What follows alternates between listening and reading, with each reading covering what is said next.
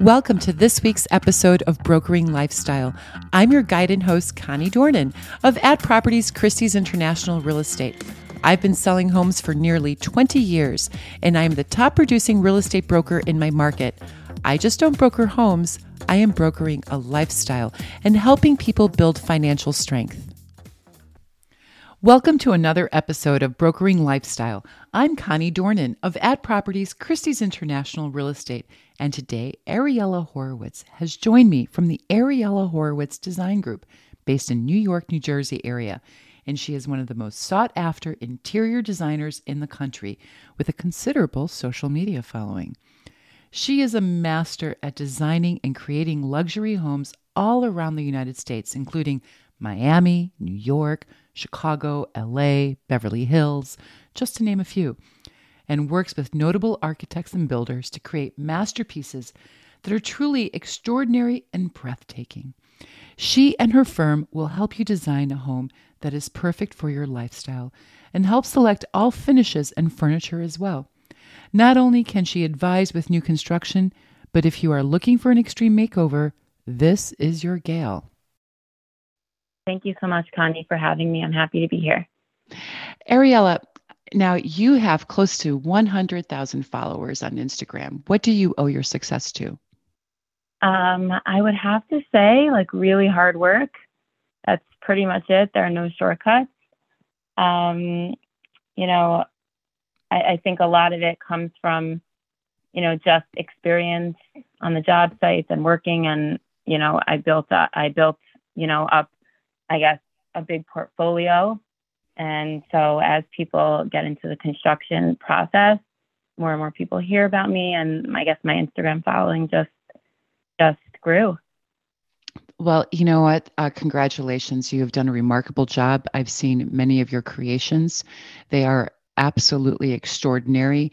The level of detail that you go into and also, I've had firsthand uh, experience with you uh, from the ground up construction, and your level of communication as well was excellent. I must, I must say. So I was really, really impressed. You know, and the other thing that comes to mind is a lot of people think that they can get into any business and they think it's easy, but in order to be successful, there's a lot of hard work that goes into it, and it really shows with your success. Um, how what made you just choose to go into the d- interior design? Um, I think it took me a while to figure out like exactly what I wanted to do. I knew that I definitely wanted to own my own business. I had, you know, for sure a lot of interest, and I'm very much a math and science person. So when I used to look at interior design, I was like, I don't know, that's like, you know, it's it's very artsy and creative, but I want to like really use my brain. And so I ended up like melding both together. And um, that's actually something I think that sets my company apart from many interior design firms because we really do like full new construction or full gut renovation projects from beginning to end. So not only do we just choose all the pretty things, but you know, we really start early on in the architectural planning phase and we work with the architect to design the floor plans. My firm does a ton of space planning to make sure the flow of the house makes sense. You know, we do when we do our ceiling and lighting plan drawings, we're taking into account roof line structure. So there's a lot of science and math and geometry that goes into all that part that I think like a lot of people don't realize when they think about interior design or at least when it comes to doing like new houses from A to Z and even furniture placement, all that stuff is about spatially placing things right, having the right flow. So, you know, when I realized that I could bring the two together, like I think it just like really took my firm to another level because, you know, we have that knowledge to see the project through from A to Z and make sure that like everything in the beginning is set up to properly work in the end finishing stages. Well, I will say that that is all true, that I agree with you on what you accomplish. And some of the design builds that I've seen, uh, that I've been a part of, and I've seen your creations, it has always been a very thoughtful planning process. Like I'll look at the rooms and make sure that you've got room at the wall for the for the bed, for the head of the bed, room for the nightstands, the dresser, where is the TV going to go? How is that going to be spaced out? Even the little details in the kitchen as well. Uh, you know, having the right space for platters and all your cutlery and all the nice little details that go into a kitchen. It's a very, very thoughtful approach. Uh, do you, what are the three questions that you ask your clients before starting a project for a new construction home? Well, we always talk about um, design aesthetic for sure, what style home they're looking for, um, what kind of materials they love. Um, another biggie is obviously budget. So we know what size house we need to build, where we need to be in when we're specing and sourcing materials. Um, so I would say those are the top two main questions for sure. Mm-hmm. Um, and then also just like what their needs are, because every family is really different. Every family has a different lifestyle. You know, what's important to them, what might be important to me and my family might not be something that another family needs. So we always really try to make sure that we understand the family before starting the plans and, and how they live. Mm-hmm. Uh, excellent. And then uh, how do what do you consider aestheticism or functionality to be most important in in in uh, driving your design decisions? I really think it's a, I, I really think it depends on the room and it's really a meld of both. Like it's never fully one or the other. We always mix fashion with function. Um, you know, but like some rooms, let's say we're doing a formal living room that like the family knows, you know, the kids never go in there. You know, we may do some fabrics that are not performance because they're like a nicer, cooler print, but the the you know the clients are okay with it because they know like that's an offhand room, and obviously when we're working in a kitchen or a very used space like a family room, all of our materials are performance fabrics. Um, so it, it's always like a balance of the two where we're never really fully giving up one or the other and we're just making sure like it works for the home. Perfect. Uh, if i can just bend your ear a little bit about an upcoming project of yours that i'm also involved with 219 lincoln and glencoe. What is your top inspiration on that fabulous project? And how do you think that uh, you're going to differ from other typical spec constructions that we see here in the North Shore suburbs of Chicago? Well, I think that even everyone knows about me. Like, no two projects are ever the same, and we're always mm-hmm. coming up with new and exciting things. So I'm very excited for 219 Lincoln. It's going to be an amazing house. I don't want to give too much away, but I'm going with like a Parisian chic vibe, but wow. bringing it a little bit modern. So um, it's going to be a cool meld of materials, something spectacular. Um, with lots of like new designs um, and a lot of the new trends coming for 2023. So I'm very excited about it. Oh, fantastic. I can't wait to see it. I can't wait to see the mood boards. And speaking of mood boards, when you uh, start working with a brand new client and they're looking to um, build a new home, how do you start the process with them after you've gone through to see what kind of style that they have? Like what are the next steps? Do you start creating those mood boards and showing them okay this is the direction that i think that we're going to go in in terms of finishes of you know crown moldings and ceiling details and lighting and hardware and colors is that what you're doing?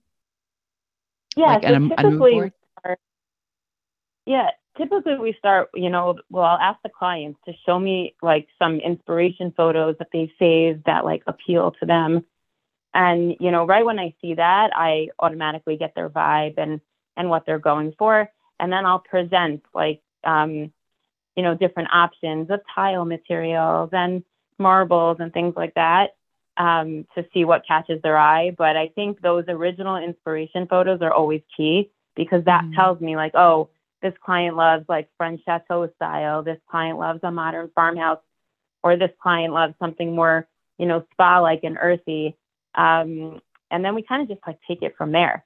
Mm-hmm. And we'll present mood boards on all the furnishings and the materials, and we do all of our design plans, and we'll send it to the clients for them to review and comment. So they always have input, and if they want to change anything, um, then we'll present some more options, and that's kind of how we go about it assuming that the client is responsive and on time, how long does that process normally take?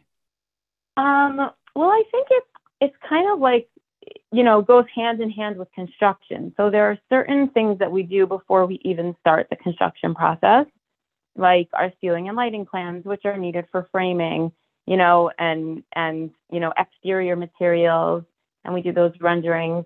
Um, but then I have like certain timelines during the process as we go along that I say, okay, now it's time to do this. So we'll typically go for tile once foundation is in, and then after that plumbing. So we know like when the house is framed, um, we'll have all of the you know bathroom elevation drawings with the plumbing location so that the plumber can do all of his work. The electrician will have all the plans for him to do his work, and it kind of goes hand in hand with the stages of construction. I really think timeline depends a lot on not only the size of the house, but also how decisive or indecisive a client may be. Mm-hmm. Um, you know, we have some clients that they come to me and they say, like, we love what you do. Here's our style. You do your thing. And obviously, mm-hmm. those processes take a lot less time than some clients who want to be involved every step of the way. And that's totally fine. And that's what works for them. So I really think it's, it's different based on a client by client basis. Okay.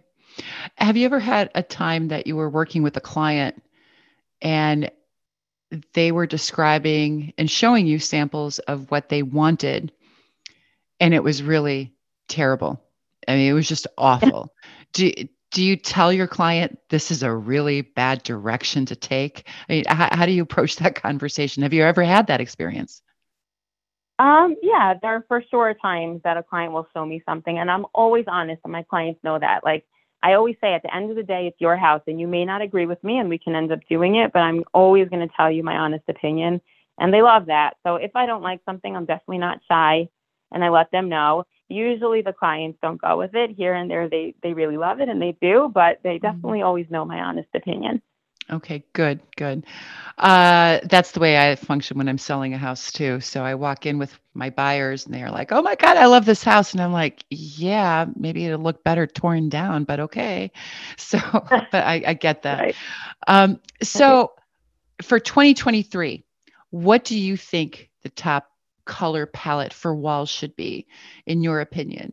Uh, I, don't don't tell me about Pantone's new color, Viva Magenta, because that that's it's an interesting color as an accent color somewhere maybe, but I, right. I you can't go around painting your entire house that color. So what right. do you think?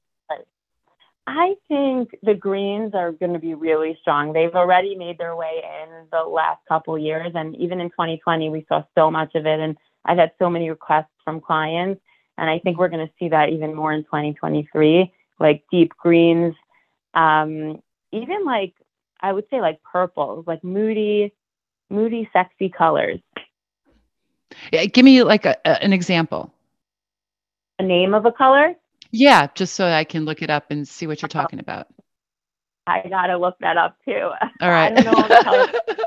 all right. Well, you look it up and you message me later about that. Okay. Yeah. One more question, and I'll let you go most buyers out there, they want the white kitchen. I've been seeing white kitchens in homes for well over a decade at this point. Whenever I bring right. in a buyer into a house and they see a kitchen that's non-white, like espresso or cherry or something else, they, they just don't want it.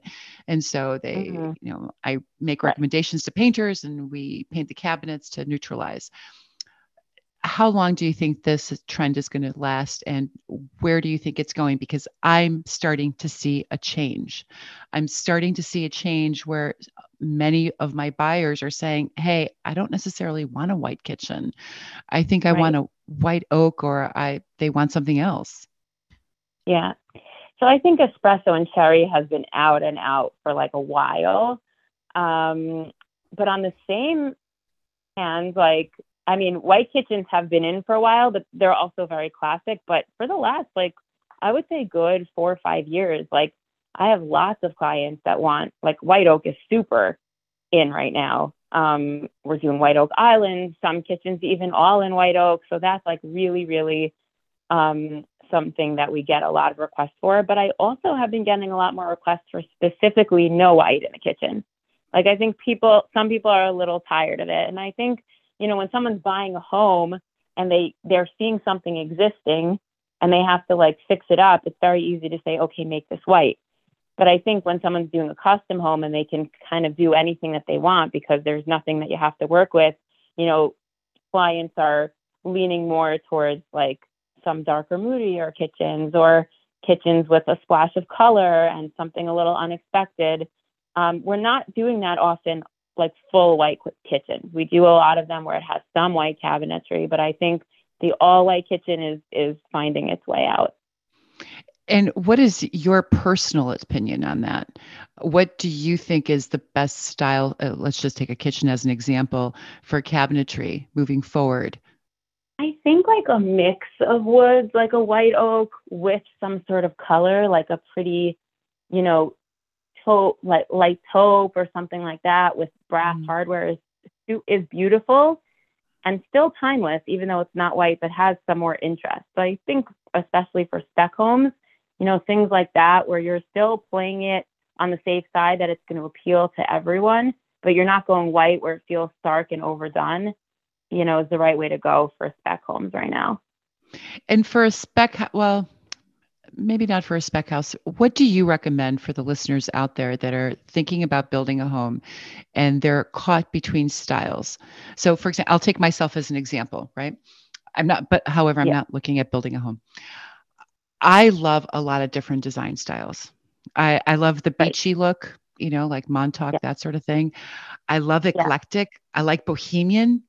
I also like ultra modern and sleek right. and clean design, uh, specifically Italian ultra modern, not so much the Germanic type. Uh, but there's nothing wrong with it. It's just what I gravitate to. Not for you. For someone like right. me, okay, what do you recommend? Like a nice middle of the road design aesthetic, whether you're building or decorating, that you feel will appeal to the masses. And then you could dress it as bohemian, you can dress it as eclectic, you can kind of, you right. know, change it up whenever you want. Yeah. So I think I, I totally feel you on that because I also love so many different design styles. And I always say when I build my last house, like, which way am I going to go?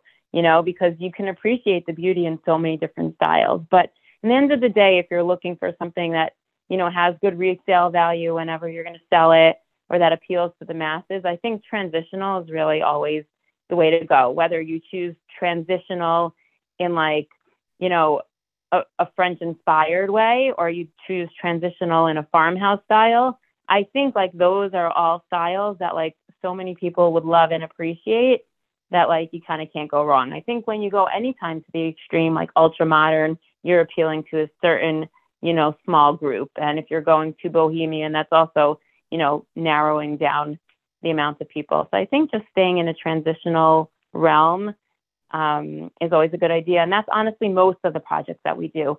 We definitely get clients who want super traditional. We get some that want ultra modern for sure. But I think the large majority really, they just love a transitional home.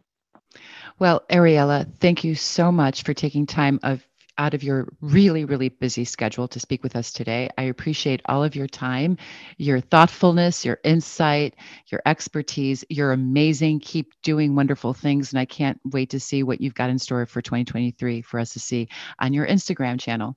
It is my pleasure. Thank you so much for having me. My pleasure. Bye.